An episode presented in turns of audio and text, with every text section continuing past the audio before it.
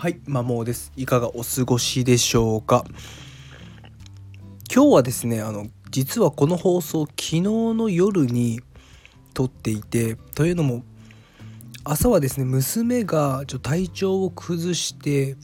自分が日中看病することになったのでその兼ね合いで前日の夜に収録をさせてもらっています。なので横で妻と娘が寝ていてちょうど夜11時半ぐらいに仕事から帰ってきた。まさにそのタイミングで撮っていますのでちょっと小声にもなっております。今回はもう短くで内容としては嫌われることをポジティブに考えようという話です、まあ、人間、まあ、承認欲求があって、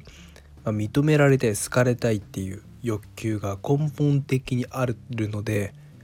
嫌われることって多分極端に恐れますよね。私もそうなんですけども、まあ、昔、まあ、狩猟採集民時代であれば、まあ、嫌われることっ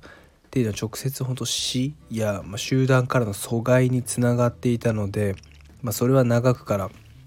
脳の恐怖として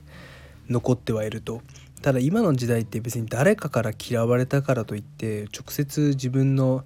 死につながったりとか、まあ、集団から阻害されるっていうこともないのでぶっちゃけ嫌われることに、まあ、狩猟採集民時代以上に恐れることはないのかなっていうふうに思ってます。でなんで嫌われることをポジティブに考えようっていうことなのかっていうと嫌われるっていうのはどういうことかっていうと多分まあ、仮にあなたが誰かに嫌われてるとしたら、まあ、そのあなた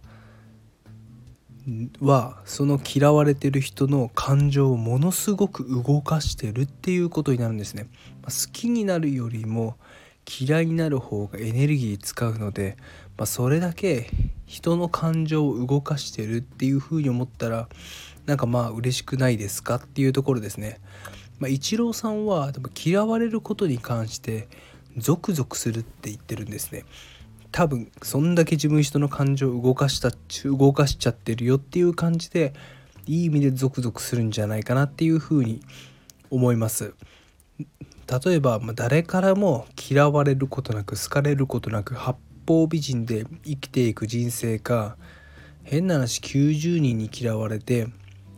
10人に好かれる。もう、最悪もしかしたら99人に嫌われて一人にめっちゃ好かれるっていう人生であれば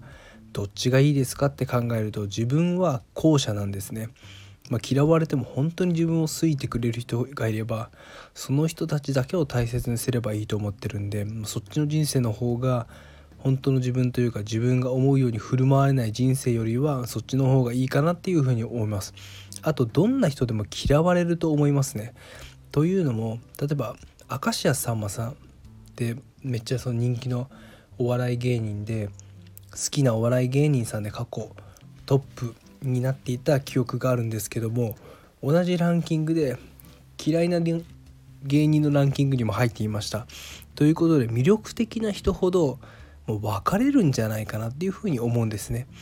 で考えると嫌われてるっていうことは同時に誰かがあなたを好いているそんな風に考えたらいいんじゃないかなっていう風に思います。少なくとも私はそういう発想で生きているのでわりかし多少誰かに嫌われても、まあ、誰かしらついてくれる人いるだろうとかそんだけ自分人の感情を動かしてるんだっていう風な感じでポジティブに捉えています。参考になれば嬉しいです。最後までお聴きいただきありがとうございました。